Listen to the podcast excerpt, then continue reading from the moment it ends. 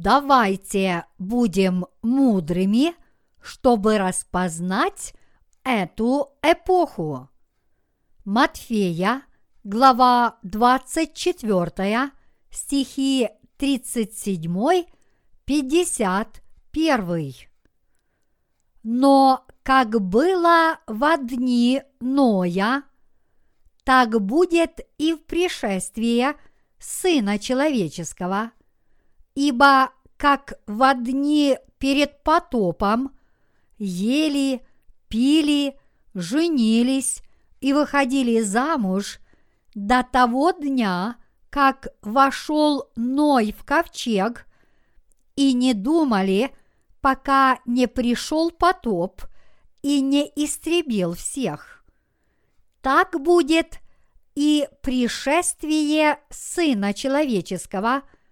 Тогда будут двое на поле, один берется, а другой оставляется. Две мелющие в жерновах. Одна берется, а другая оставляется.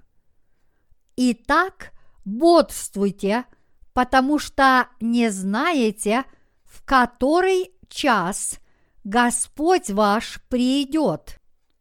Но это вы знаете, что если бы ведал хозяин дома, в какую стражу придет вор, то бодрствовал бы и не дал бы подкопать дома своего.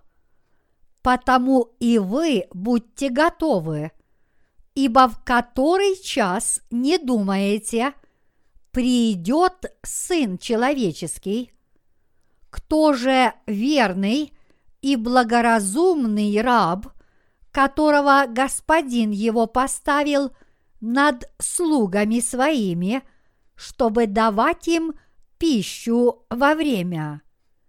Блажен тот раб, которого господин его, придя, найдет поступающим так. Истинно говорю вам, что над всем имением своим поставит его.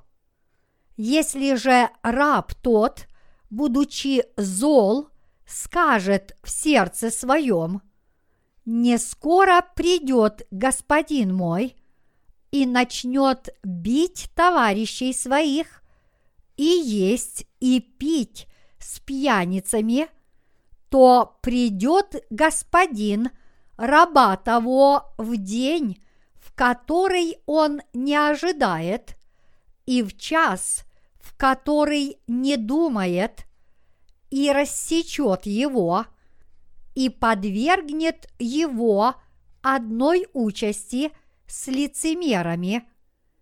Там будет плач и скрежет зубов. Духовное возрождение – это возрождение сердца, и это не имеет отношения ни к материальному благополучию, ни к численному росту. Чтобы жить успешной духовной жизнью, мы должны всецело верить в Бога, который, в свою очередь, укрепит наши сердца. Этого можно достичь только если мы веруем в Евангелие, которым Господь изгладил все наши грехи и грехи всего рода человеческого.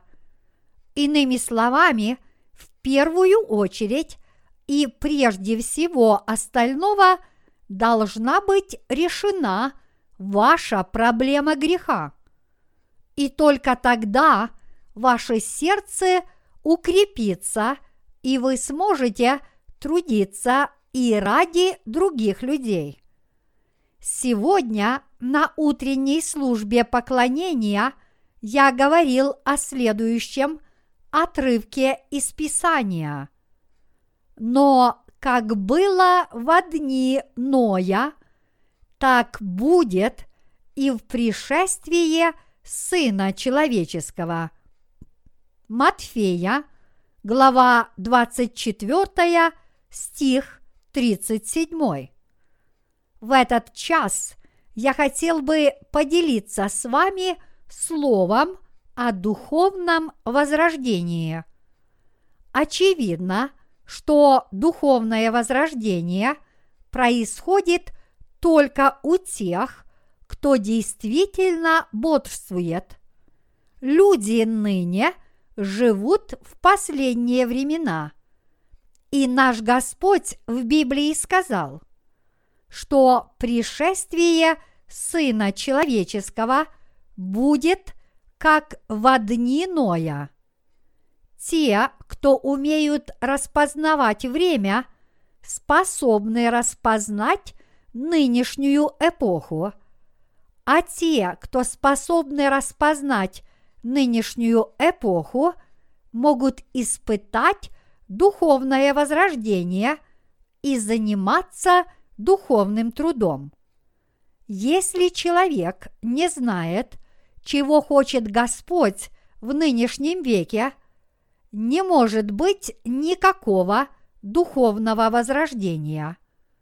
Итак, праведники прежде всего должны ясно осознать, в каком веке они теперь живут. И кроме этого, если человеку известна воля Божья по поводу нынешнего века, и если он знает, что ему в связи с этим надлежит делать, в его сердце произойдет духовное возрождение. Мы должны уметь распознавать время. Чтобы описать, каким будет то время, когда состоится его возвращение в этот мир, наш Господь сказал следующее: «Но как было во дни Ноя, так будет и в пришествии Сына Человеческого, ибо как во дни перед потопом ели, пили, женились и выходили замуж до того дня, как вошел Ной в ковчег, и не думали, пока не пришел потоп и не истребил всех, так будет и пришествие Сына Человеческого». Матфея, глава двадцать четвёртая, стихи тридцать седьмой тридцать девятый. Иисус здесь сказал, что когда наступят последние времена, люди будут только и делать, что есть, пить и жениться, и что они даже не будут знать, какая их постигнет судьба. Чтобы в сердцах тех из нас, кто родились свыше, произошло духовное возрождение, мы должны уметь распознавать время. Иными словами, мы должны понимать, в какое время мы живем, будь это время возрождения, время новых всходов, время приношения плодов и жатвы или время погибели. Бог сказал, что когда приблизится конец мира, люди, как и во дни Ноя, будут заняты только своими плотскими делами. Когда во дни Ноя пришел потоп, люди не осознавали, что их ждет неминуемая гибель, пока все они не были унесены потопом и не утонули. Так само и в нынешнем веке людей постигнет та же судьба, если они не научатся распознавать время. Вот почему мы, рожденные свыше, обязательно должны знать, в какие времена мы сейчас живем, И когда мы это поймем, в наших сердцах произойдет духовное возрождение. Книга Екклесиаста говорит, что все под небом происходит в свое время. Всему свое время и время всякой вещи под небом. Время рождаться и время умирать. Время насаждать и время вырывать посаженное. Время убивать и время врачевать. Время разрушать и время строить. Время плакать и время смеяться, время сетовать и время плясать, время разбрасывать камни и время собирать камни, время обнимать и время уклоняться от объятий, время искать и время терять, время сберегать и время бросать, время раздирать и время сшивать, время молчать и время говорить, время любить и время ненавидеть, время войне и время миру. Екклесиаст, глава третья, стихи первый. Восьмой. Как гласят эти прекрасные слова, под небом всему свое время. Бог сказал, что некогда было время сотворения этой вселенной и время благоденствия его творения, а также время конца его первого творения. И поэтому мы должны знать, в какое время мы сейчас живем. Мы должны уметь распознавать время. В какое время мы сейчас живем? Мы должны уметь точно распознать, наступило время погибели или нет. Близок конец мира или все еще далек?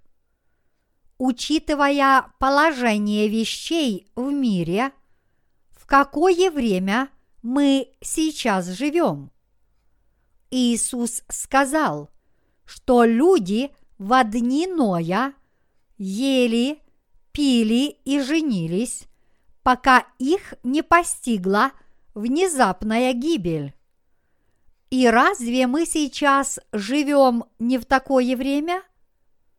Некоторым образом может показаться, что Господь здесь не сказал ничего необычного, поскольку люди всегда едят и пьют, и все время заключаются браки, мы можем задаться вопросом: разве можно эти времена назвать последними? Но то, что сказал здесь Господь, не означает, что людям по какой-то причине нельзя есть, пить и жениться. Но это означает, что они больше не интересуются духовными вещами, а только занимаются своей плотской жизнью. Господь здесь ясно дал понять, что осудит их, если они и далее будут так жить, и в подтверждение этого явил миру много знамений. Но если люди, несмотря на все это, будут и далее пренебрегать этими предупреждениями, однажды их постигнет внезапная гибель без предупреждения. Вот почему Господь это сказал. В том, что люди едят, пьют и женятся, действительно нет ничего необычного. Это делают все люди, живущие на земле. Я пытаюсь объяснить, что будет в последние времена, используя в качестве примеров эти обычные жизненные дела. Я делаю это, чтобы подчеркнуть тот факт, что люди по всему миру совсем не интересуются духовными делами, а только ищут благополучия и удовольствий для своей плоти. Мы видим, что к этому склонны люди нашего времени, потому что подобное имеет место прямо у нас на глазах. Чем интересуются люди по всему миру в наши дни? Мне рассказали, что по всем телеканалам в Соединенных Штатах показывают реалити-шоу. Например, в одно время было популярным шоу под названием «Остров соблазнов». Несколько пар, помолвленных или планирующих заключить брак, отправляли на необитаемый остров, чтобы они там пожили в течение двух недель. Каждая из этих пар была уверена в своей неизменной любви к своим партнерам, но фокус был в том, что на острове они знакомились с другими, не состоящими в браке людьми, которые пытались отбить их у их партнеров. Каждое их движение снималось и показывалось в телепрограмме. Эта программа обращалась к похотливым желаниям зрителей, которые были заинтригованы, сохранят ли влюбленные друг другу верность или же изменят своим партнерам. Подобные реалити-шоу пользуются в Соединенных Штатах большим успехом. Пары в том шоу вели себя в соответствии с различными сценариями и планами действий, которые были написаны продюсером. И все это было направлено исключительно на то, чтобы соблазнить их к измене. Как мне рассказывали, некоторые из них очень быстро меняли объекты своих симпатий, и во многих случаях это заканчивалось тем, что они изменяли своим партнерам. Заинтригованная всем этим сюжетом, большая аудитория смотрела это шоу с наслаждением, желая узнать, кто сохранит верность, а кто изменит.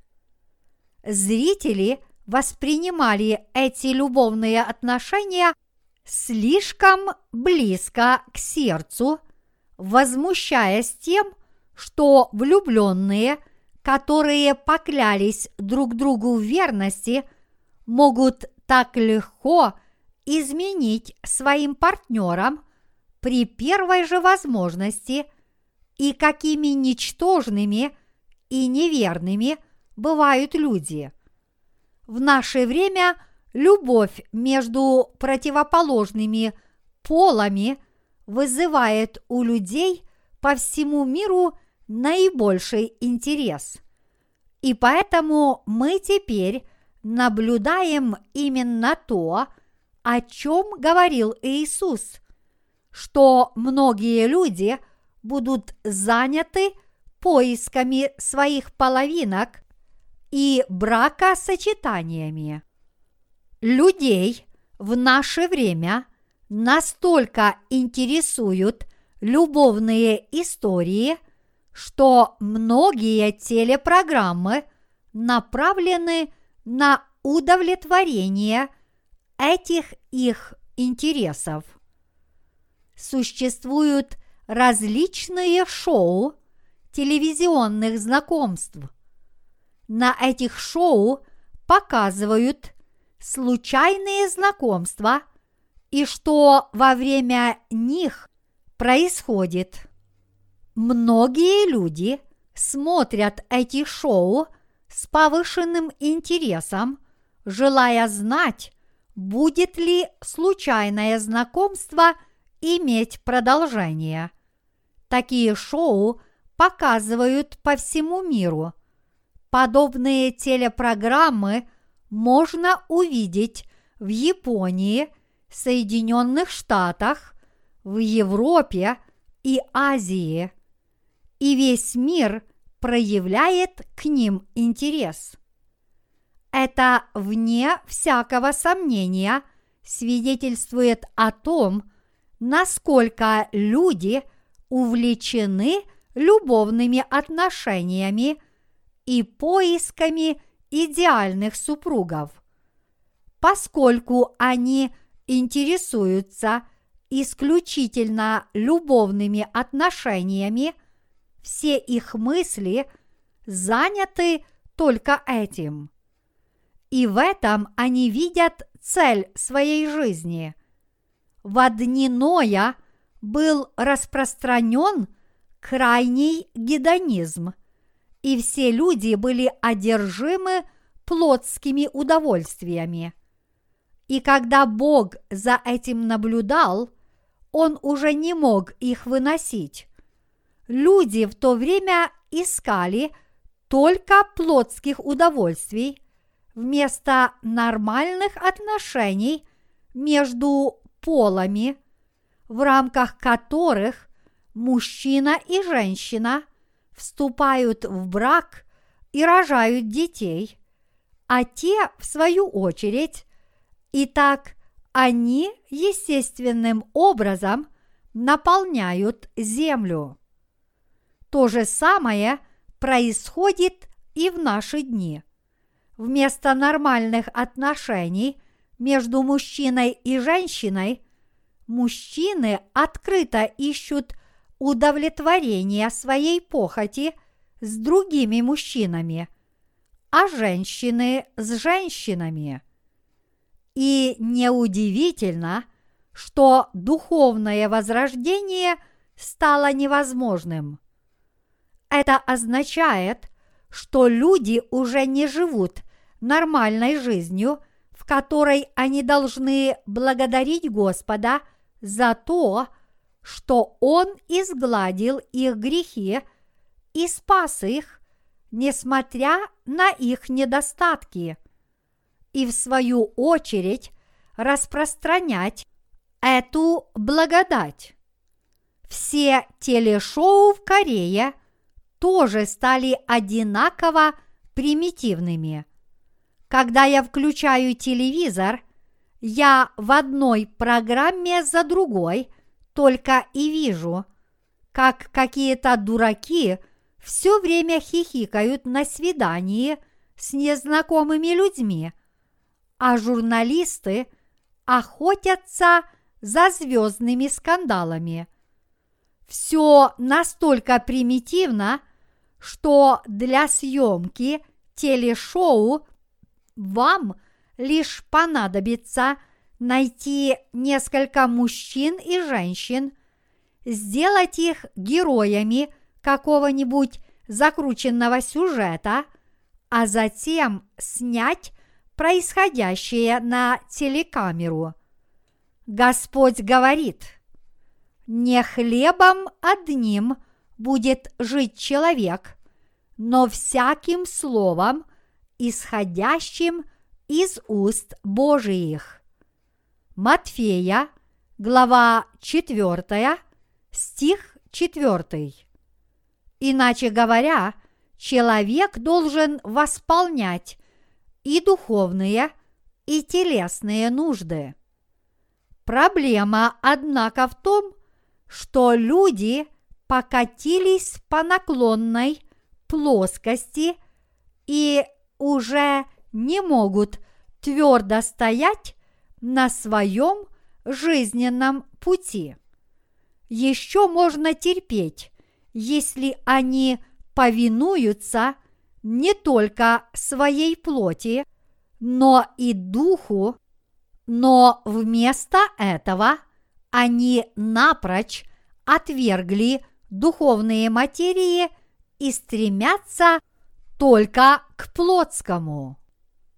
Что произойдет, если все люди в этом мире последуют своим плотским похотям? Богу ничего не останется, кроме как произвести суд над родом человеческим. Тот, кто способен распознать время, в которое он живет, является духовным человеком.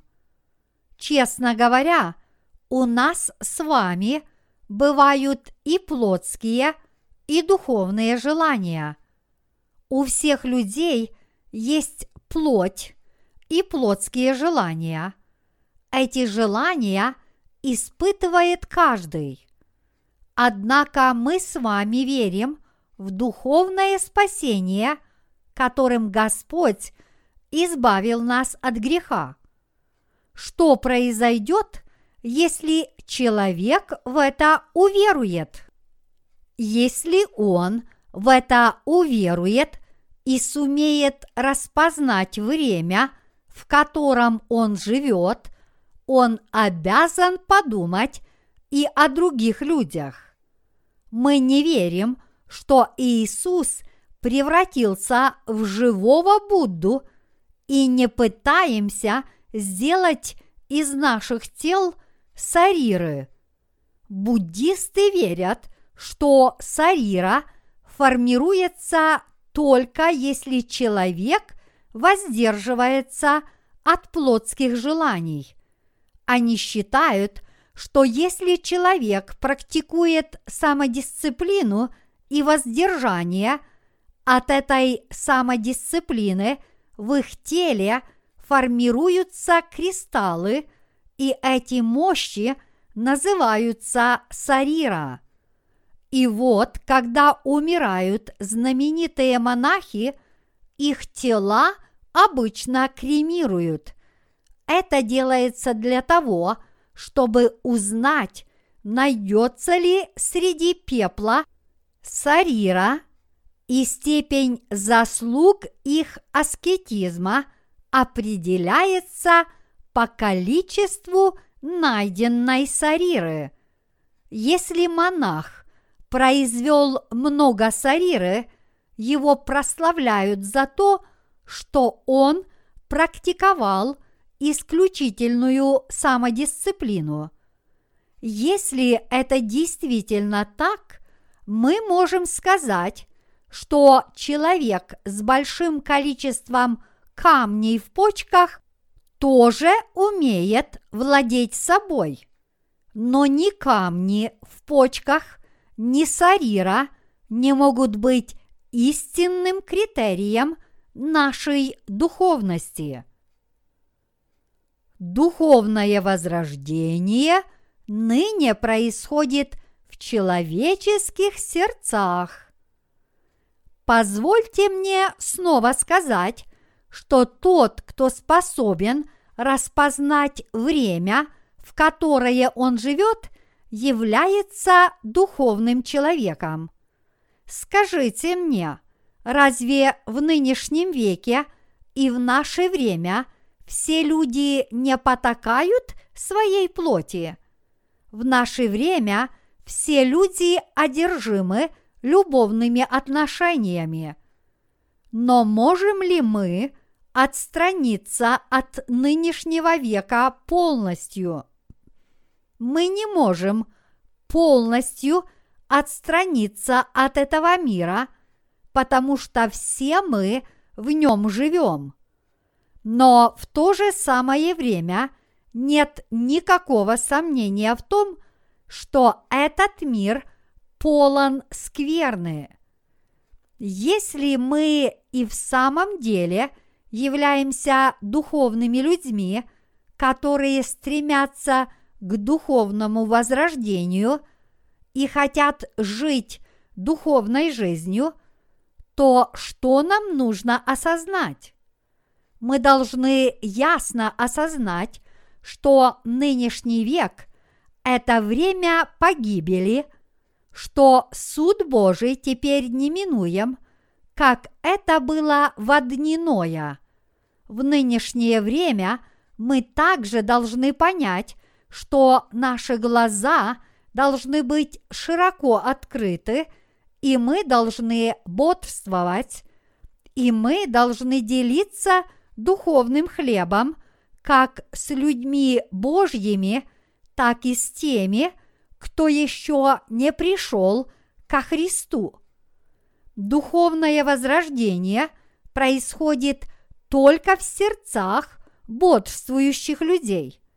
Только эти люди испытывают в своих сердцах духовное возрождение, хоть они и живут в то же самое время, что и все остальные. По сути, все мы должны стремиться проповедовать Евангелие многочисленным людям, которые еще его не слышали, и мы не должны упускать возможность, которая у нас сейчас есть, но мудро ее использовать. Как и говорит Библия, а когда умножился грех, стала преизобиловать благодать. Римлянам, глава пятая, стих двадцатый.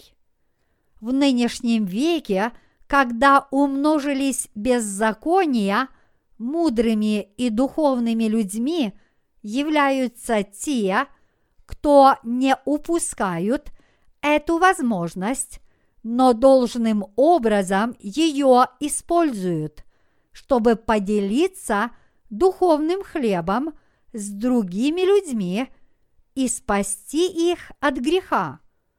И кроме того, мы должны объяснить спасенным людям, в какое они живут время, и привести их к духовному преуспеванию.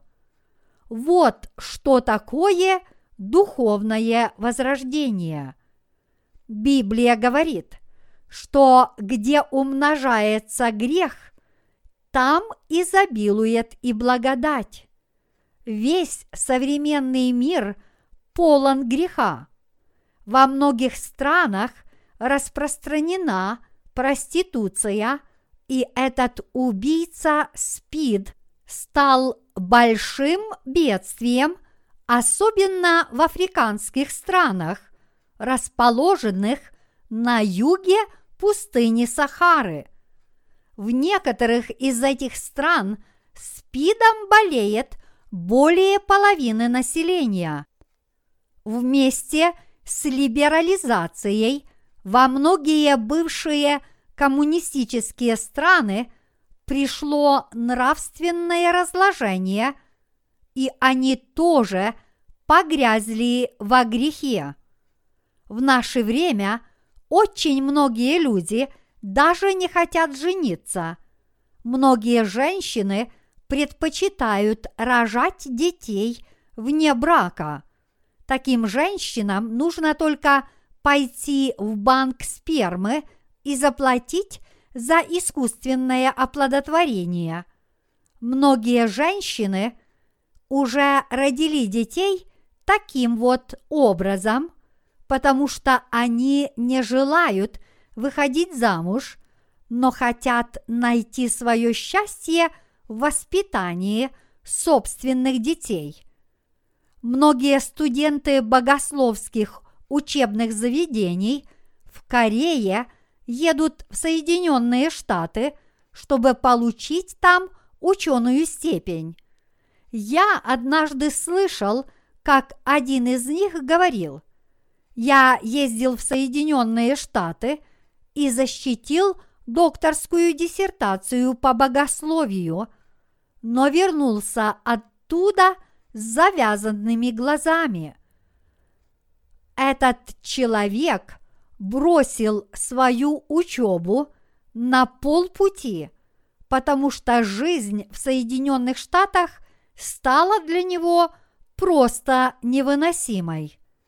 Он не мог вынести все эти публичные проявления животной любви со стороны людей разной сексуальной ориентации, которые можно было увидеть повсюду, от парадного входа до самых отдаленных уголков студенческого городка, на улицах и в машинах. Все это происходило среди бела дня и без всякого стеснения. Он думал, что такие откровенные сцены можно увидеть только в кино, но увидел их повсюду и на каждом шагу. Придя в ужас от увиденного, он решил, что ему придется либо ходить с завязанными глазами, либо уехать из этой страны. Он был уверен, что если бы он там остался, чтобы защитить докторскую диссертацию, он сам полностью погряз бы в этой скверне. Поэтому он решил вернуться в Корею, так и не окончив свою учебу. Однако благодать изобилует там, где умножается грех. Раз умножаются беззакония, это означает, что сила Евангелия тоже творит великие чудеса. Вот что такое духовное возрождение. Прежде всего, духовное возрождение требует от нас всем сердцем верить в то, что Господь изгладил все наши грехи. Поэтому давайте все мы в это уверуем и будем жить с благодарностью. Если мы укрепим свои сердца Евангелием и будем проповедовать это Евангелие всем людям, пока не наступит конец этого мира, духовное возрождение начнется обязательно. Евангелие воды и духа, которое спасает всех людей от всех грехов. Разве мы не проповедуем Евангелие по всему миру через евангельский магазин, который мы открыли? Мы действительно издаем книги, чтобы проповедовать Евангелие многим людям по всему миру. А чтобы их распространять, мы с этой целью открыли наш сайт в интернете. Вот так мы теперь распространяем Евангелие, и этих людей спасает именно Евангелие воды и духа. Иными словами, как бы ни умножался грех, Евангелие воды и духа дает каждому человеку отличную возможность получить прощение грехов и спастись. Кроме Евангелия воды и духа, нет иного способа спастись от этого мира, переполненного столь многими грехами. Без этого Евангелия никто не может получить прощения грехов. Без этого Евангелия нам ничего не остается, кроме как погибнуть вместе с этим грешным миром. Традиционные ценности и нравственно-этические нормы исчезают из этого мира, в то время как беззакония умножаются, как никогда. Современный мир стремится только к материальному благополучию и плотским удовольствиям, и чем дальше, тем хуже, так что никто не сможет спастись от этого неудержимого течения. Каждый человек, которого увлекло это течение, так или иначе старается удовлетворить собственные похоти. Однако у нас есть Евангелие воды и духа, которое может спасти людей от этих грехов. Когда наш Господь пришел на эту землю, Он был крещен и взял на себя все наши грехи, а будучи осужденным на крестную смерть, чтобы искупить наши грехи, Он этим праведным деянием спас нас от проклятия наших грехов. Наш Господь сделал нас с вами безгрешными и спас всех людей во всем мире. И ныне всякий, кто уверует в это Евангелие, непременно будет спасен. В каких бы грехах ни погрязли люди, это Евангелие воды и духа более чем способно спасти их от всех их грехов. Мы с вами должны все это признать. Мы должны признать свои грехи, признать господствующие нечестивые течения нынешнего века, признать, что нынешний век – это время погибели, а также признать, что все люди потакают своей плоти, потому что в этом мире изобилует беззаконие. Мы должны признать, что так живет большинство людей, и мы с вами ничем от них не отличаемся. Мы также должны признать это драгоценное Евангелие воды и духа. И, наконец, мы должны признать, что в эти последние времена, в которые мы сейчас живем, подобны дням Ноя, и мы должны проповедовать это Евангелие с еще большим рвением. Мы с вами должны понять и осознать, каким является нынешний век. Мы должны признать, что сейчас именно то время, когда мир стоит на грани гибели. Когда мир был уничтожен в первый раз, он был в таком же состоянии, как и теперь. Я знаю, что некоторые люди на это возразят и скажут: люди и раньше говорили подобное, но Господь так и не пришел. Подобное утверждала известная миссия Дами, а также адвентисты и Нострадамус. Все они предсказывали конец мира. Но разве все они не ошибались? Мои единоверцы, духовный человек – это тот, кто умеет верно распознавать время. Те, кто возрождены духовно, и те, кто жаждут духовного возрождения в своих сердцах, знают, какое сейчас время, и преданно трудятся. Если бы мы знали, в какой час придет Господь, мы бы смогли подготовиться.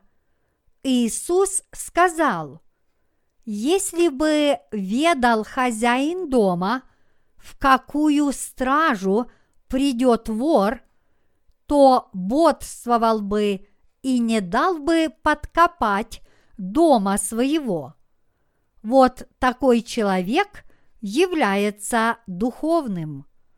Духовный человек заранее знает, когда придет вор, и он готов к этому.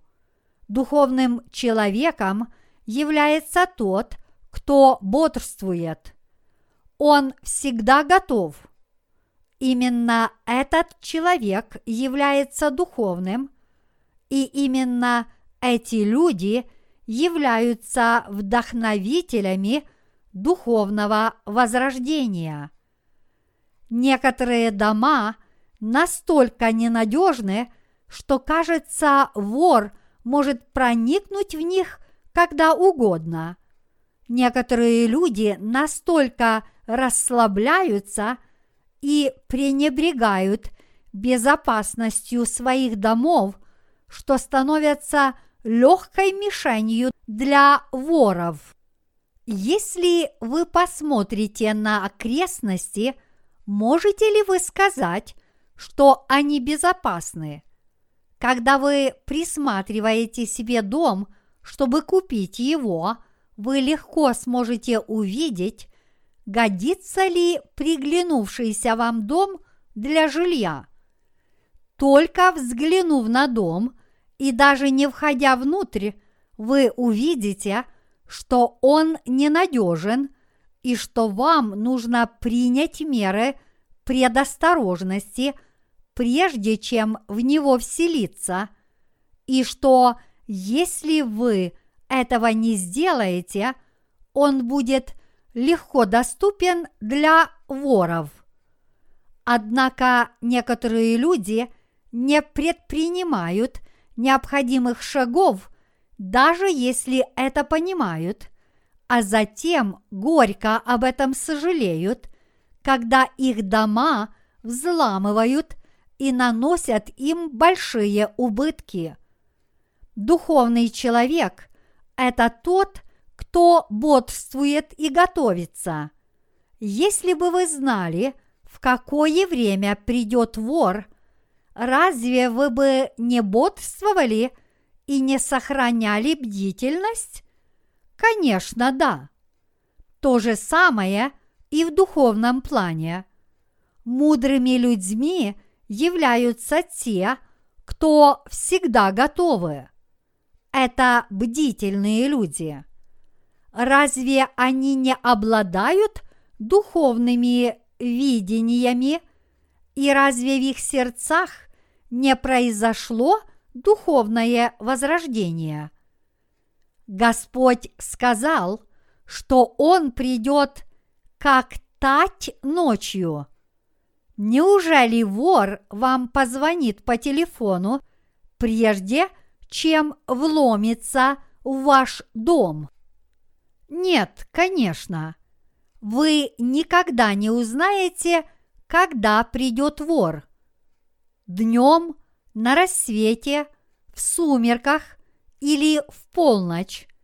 Или же когда вы будете наслаждаться ужином в кругу своей семьи. Никто не знает, когда придет вор.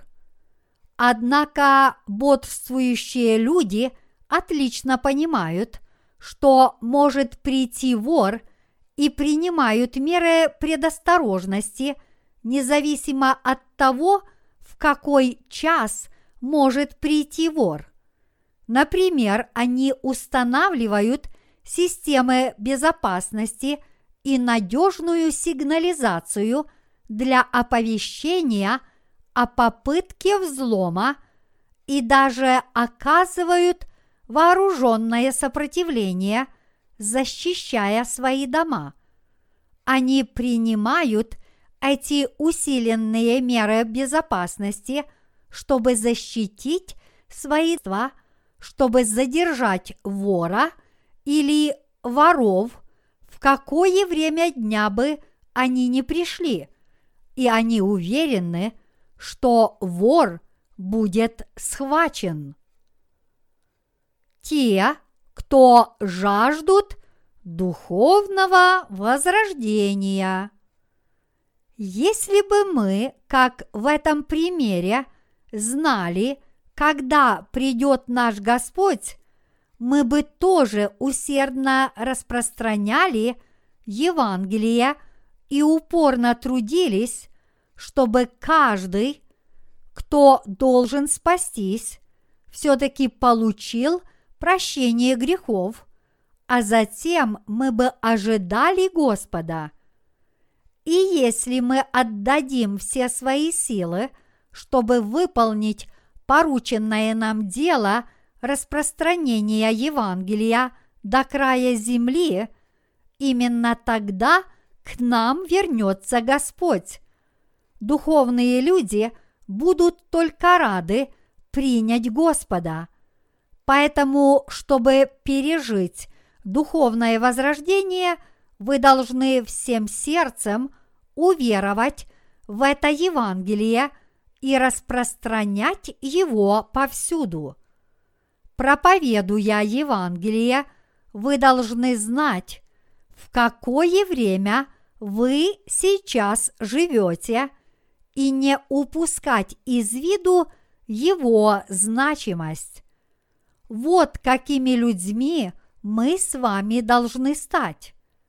Духовное возрождение в наших сердцах должно произойти подобно тому, как солнце всходит по утрам. Зная, в какое время мы сейчас живем, мы должны уверовать в Слово Божье, распространять это Слово с верой и с нею же готовиться ко дню возвращения Господа. Мы должны заранее все подготовить с верой и осуществить это в своей жизни. Хотите ли вы, чтобы в вашем сердце произошло духовное возрождение? Действительно ли вы хотите жить духовной жизнью и стать работником праведности? И верите ли вы всем сердцем в Евангелие, посредством которого Господь изгладил все наши с вами грехи? Тогда вы должны уверовать в это Евангелие, придерживаться его, проповедовать его и вести свои дела в этом Евангелии. Вы должны успешно заниматься делом проповедования Евангелия и собрать щедрые плоды в качестве прибыли для Господина. Вот такие люди являются духовными, и это те, кто стали вдохновителями духовного возрождения.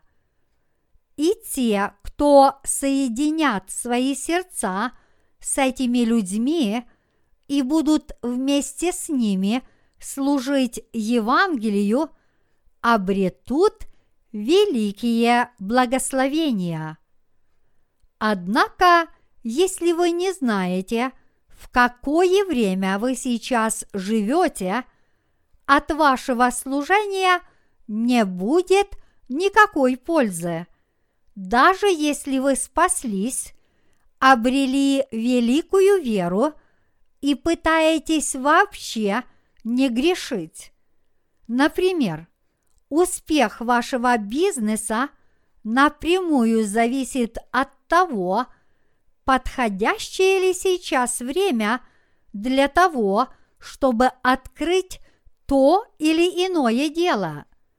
Недавнее похолодание в Сеуле привело к тому, что во многих домах разморозились трубы водоснабжения, и я слышал, что в течение некоторого времени пользовалась повышенным спросом готовая еда, которую продавали на вынос.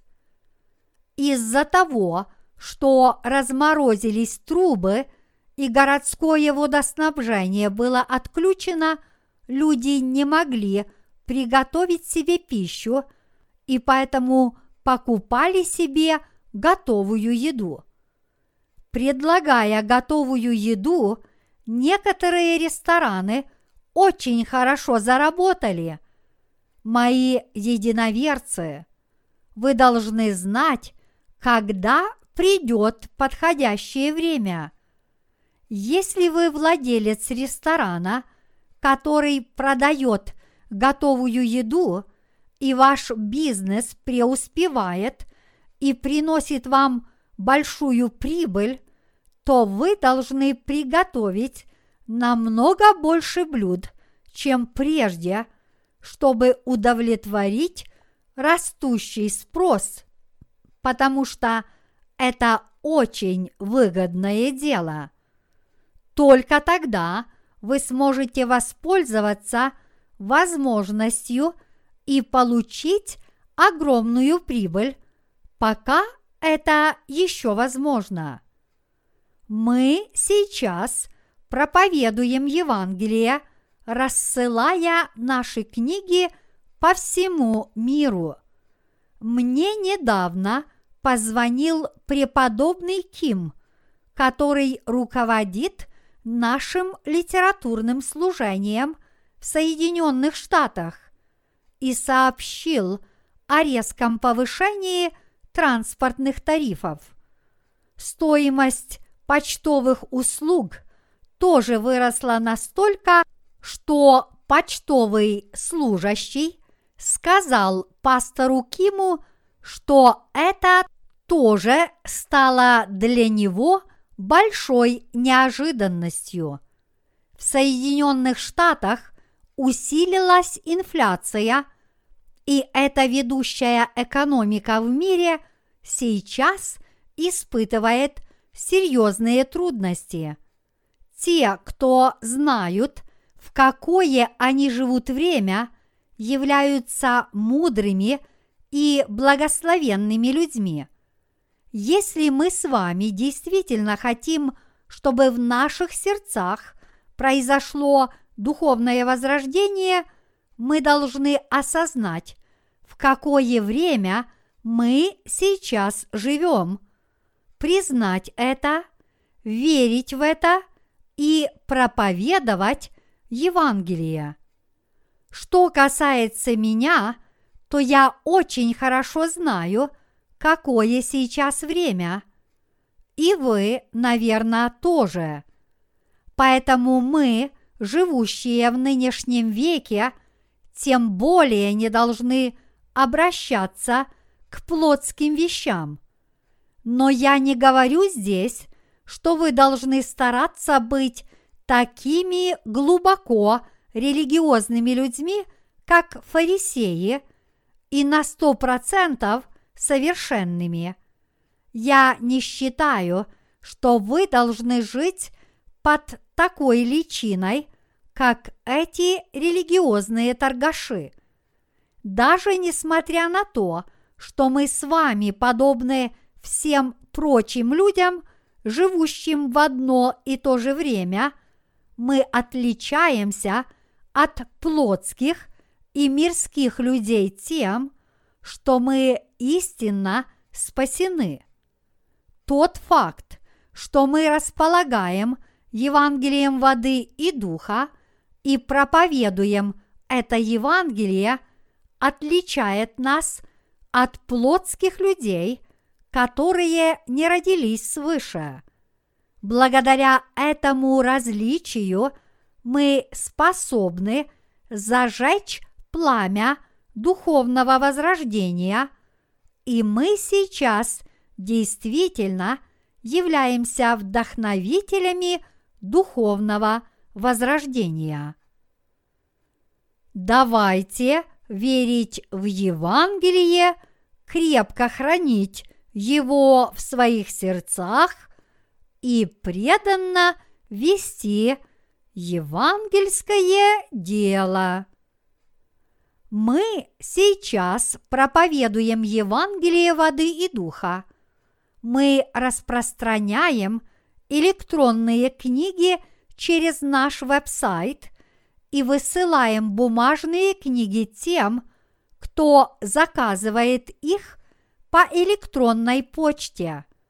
Сейчас церковь в городе Вонджу занимается распространением наших книг по всему миру. Ежедневно рассылается по меньшей мере несколько сот экземпляров, а иногда тысячи и даже тысячи тысяч экземпляров книг в одно и то же время отсылается нашим партнерам, которые согласились распространять их от нашего имени. Недавно мы послали деньги нашему партнеру в Индии для издания восьми тысяч наших книг на тамильском языке.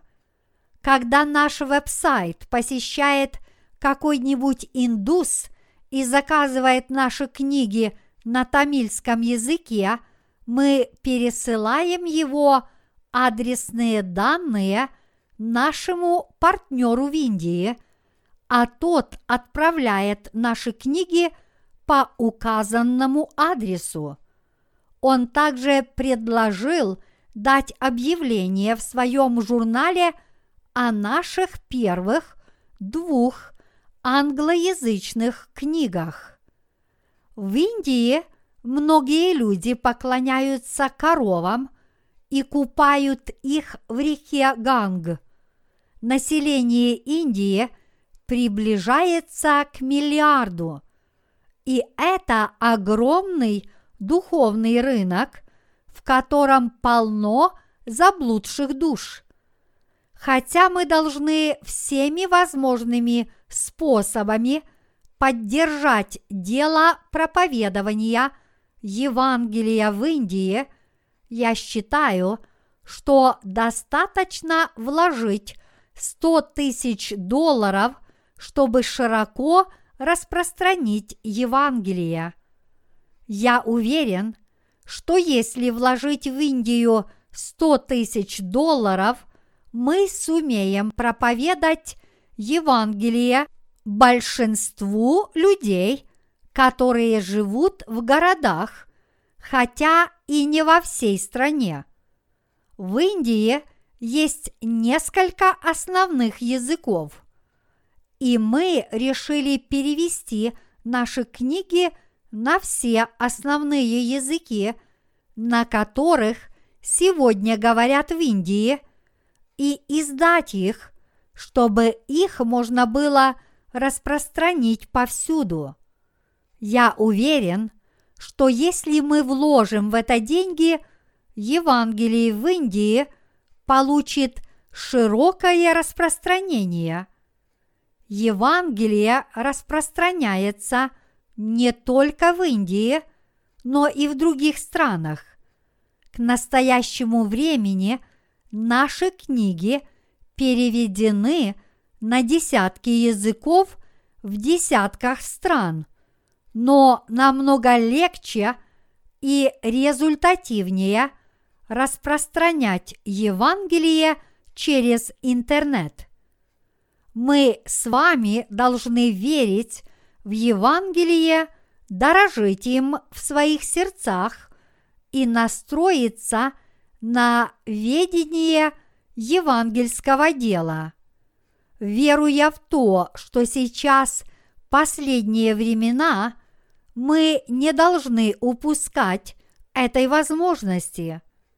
Если мы ее упустим, мы не сможем распространить Евангелие и ни в чем не добьемся успеха. Поскольку в американской экономике начался спад, она потянет за собой всю мировую экономику. Неблагоприятные экономические эффекты в очень скором времени будут ощущаться повсеместно.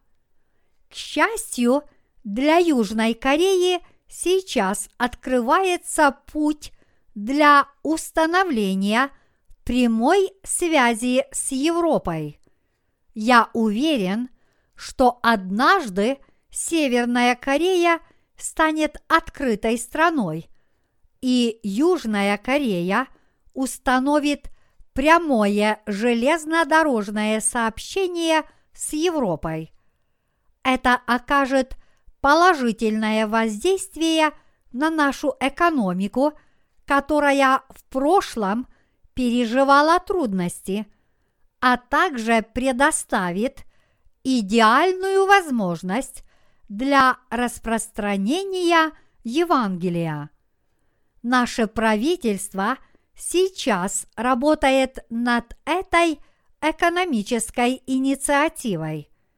Через несколько дней Корею посетит президент России Путин.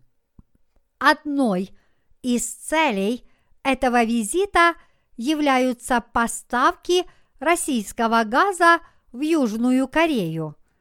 Россия владеет такими огромными запасами природного газа, что ее народ не в состоянии потребить его полностью.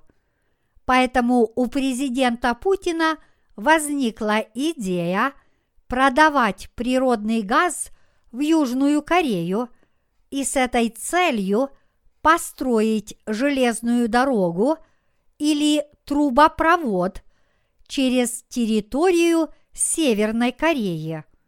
В свою очередь, Южная Корея тоже может поставлять в Россию огромное количество своих товаров по железной дороге и наоборот. Россия – это самая восточная европейская страна. Если дипломатические инициативы Южной Кореи по отношению к своим северным соседям будут иметь успех, в Азии появится сильный центр политического влияния, который также станет важным центром торговли и коммерции.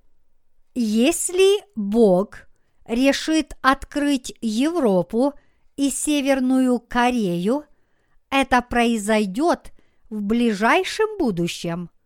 Шаг за шагом это уже претворяется в жизнь. Это означает, что Европа и Азия широко открывают свои рынки. Национальные интересы вовлеченных стран являются движущей силой таких проектов. Расширение экономического сотрудничества и товарообмена – вот к чему стремятся все заинтересованные страны. Южная Корея, Россия и Северная Корея.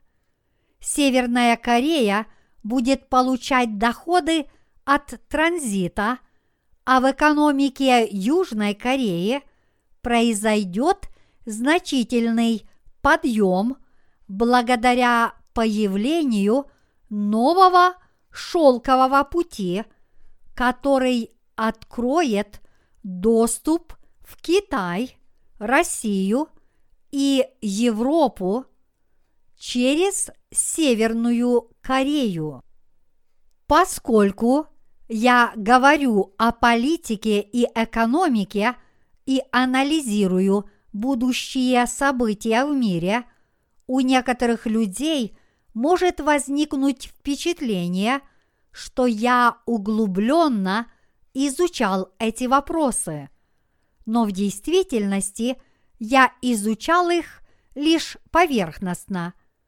Я говорю вам все это только потому, что верю в Слово Божье и знаю, что будет делать Бог. Что бы ни сказал Господь, Он это сделает, и я в это верю. А вы? Понимаете ли вы, каким является нынешний век? Мы живем в эпоху, когда идеология уже не имеет никакого значения, но все решают деньги. В основе нынешнего века стоят деньги и удовольствия. Это означает, что нынешний век является последним. Библия говорит, что в последние времена перед концом будет усиленно проповедоваться Евангелие, и сейчас именно такое время. Но эта возможность будет не очень продолжительной. Она будет отнята через несколько лет. Весь мир в конце будет опустошен экономической войной. Это будет сопровождаться разрушительными стихийными бедствиями вследствие разрушения окружающей среды, разразятся новые болезни и распространятся повсеместно. Недавно было объявлено, что в настоящее время весь мир находится под угрозой заражения коровьим бешенством. И Корея тоже не исключение. Сообщается, что случаи этого заболевания были выявлены более чем в ста странах мира, и ни одна страна не застрахована от угрозы заражения коровьим бешенством. В результате многие люди по всему миру могут умереть в любое время. Треть из них погибнет от болезней, еще одна треть от войны, и огромное количество людей погибнет в последующие годы. Только подумайте, во всем мире погибнет не сто тысяч, не двести тысяч, а два миллиарда из шести миллиардного населения Земли. Вполне возможно, что полмиллиарда или миллиард людей погибнет не только от атипичной пневмонии или коровьего бешенства, но и от новой ужасной болезни, прежде невиданной и неслыханной. Откуда я это знаю? Это не мои собственные знания, но я знаю это из Слова Божьего, потому что во мне пребывает Святой Дух. Некоторые люди не погибнут, потому что Бог будет хранить прежде всего тех, кто проповедует Евангелие и живут ради Него. Однако те, кто не посвятили себя Евангелию, могут в то время умереть вместе с остальными, когда погибнет огромное количество людей. Только подумайте, полмиллиарда людей умрут одновременно. Неужели вы считаете, что это еще не конец? Я говорю все это не для того, чтобы запугать вас и этим заставить вас мне поверить. Я просто излагаю вам факты так, как есть. Когда по всему миру начнутся пандемии неизвестных болезней, еще более заразных, чем коровье бешенство и СПИД, и повсюду разразятся стихийные бедствия, сотни миллионов людей погибнут одновременно. Но если вы не хотите признать очевидного и считаете, что нынешний век – это еще не конец мира, вы это поймете только когда конец действительно придет, но уже будет слишком поздно. Вы должны предвидеть ближайшее будущее и осознать, что последние времена уже здесь, при дверях. Такой сценарий стал очевидным. Стоит только послушать ученых и врачей. Вы должны поверить и признать, что конец близок, и вы должны знать, в какое время вы живете.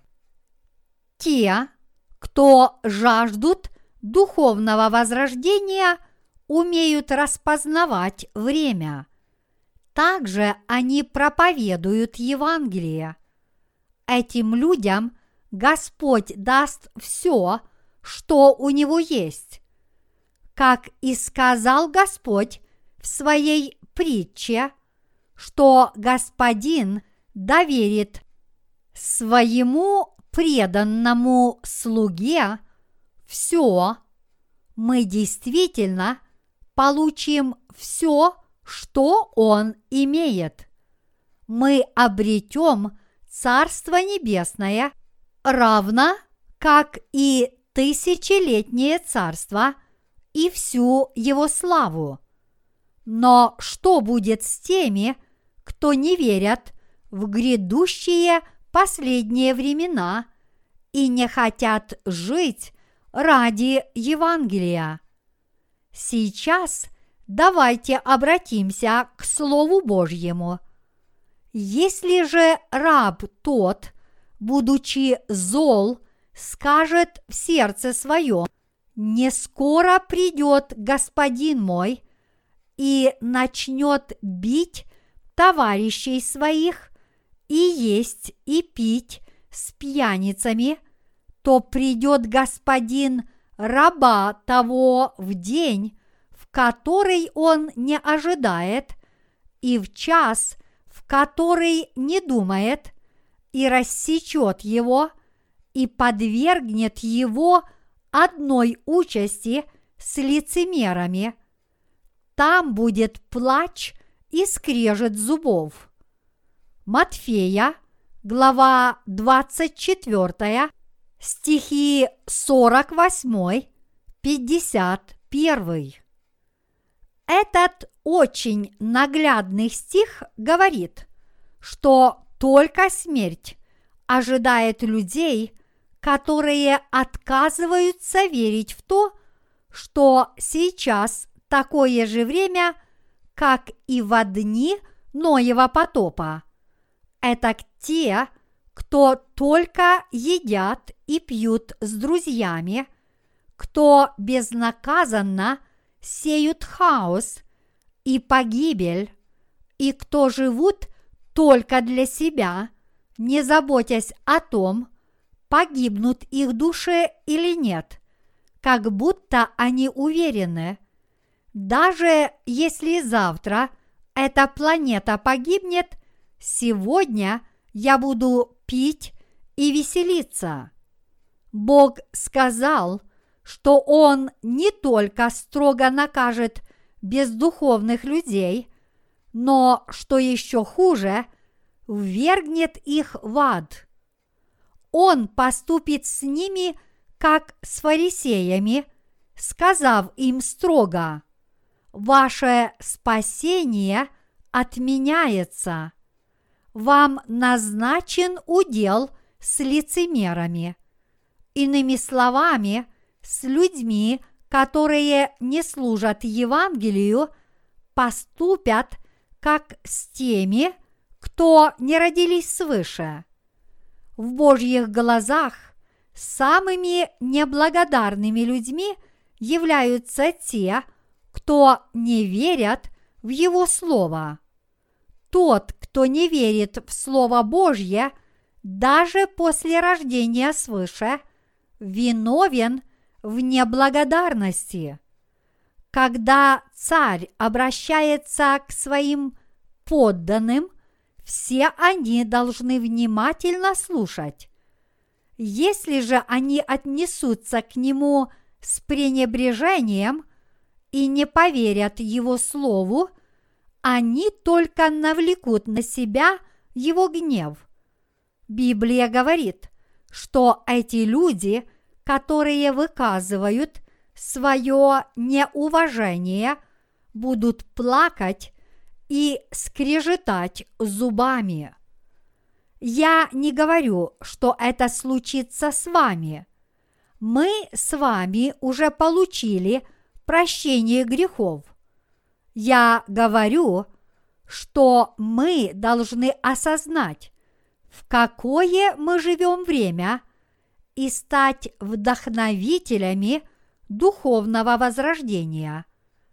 Понимая, что сейчас наилучшее время для того, чтобы проповедовать Евангелие всем людям, погибающим от греха, мы не должны упускать этой возможности. Мы должны до конца использовать эту возможность и заняться евангельским делом. Ныне для нас наступило время проповедовать Евангелие всем окружающим, нашим семьям и всем людям по всему миру. Всеми доступными нам средствами через интернет, печатные и электронные книги, электронные письма и из уст в уста. Наступило время стать вдохновителями духовного возрождения и спасти каждую душу, проповедуя Евангелие. Таково мое послание в двух словах. Люди, которые жаждут духовного возрождения, это те, кто знают, какое сейчас время, кто преданы Богу, кто делятся духовным хлебом с Божьими людьми и теми, кто еще не стали таковыми. Мы с вами должны стать вдохновителями духовного возрождения, и мы должны жить нашей духовной верой. И хотя мы сейчас живем в этом мире, не располагая большими силами, Бог по-прежнему действует через нас. Он действует через наших сестер, наших братьев, наших студентов миссионерской школы, через каждый отдел в церкви и через каждого отдельно взятого святого. Бог побуждает каждого из нас трудиться, чтобы распространять Евангелие и служить Ему. Мы ныне зажигаем свет духовного возрождения по всему миру, объединяя свои силы по всем Божьим церквям в Корее и подключая служителей Божьих и всех святых, рассеянных по всему миру. Помните, что Бог действует только через нас. Мы, Его уста, Его руки, Его ноги и Его тело. Храните свою веру и не сворачивайте с этого пути. Давайте все мы с этой твердой верой и убежденностью зажжем пламя духовного возрождения в эти последние времена, и пусть оно горит до самого конца. Давайте все вместе начнем духовное возрождение по всему миру.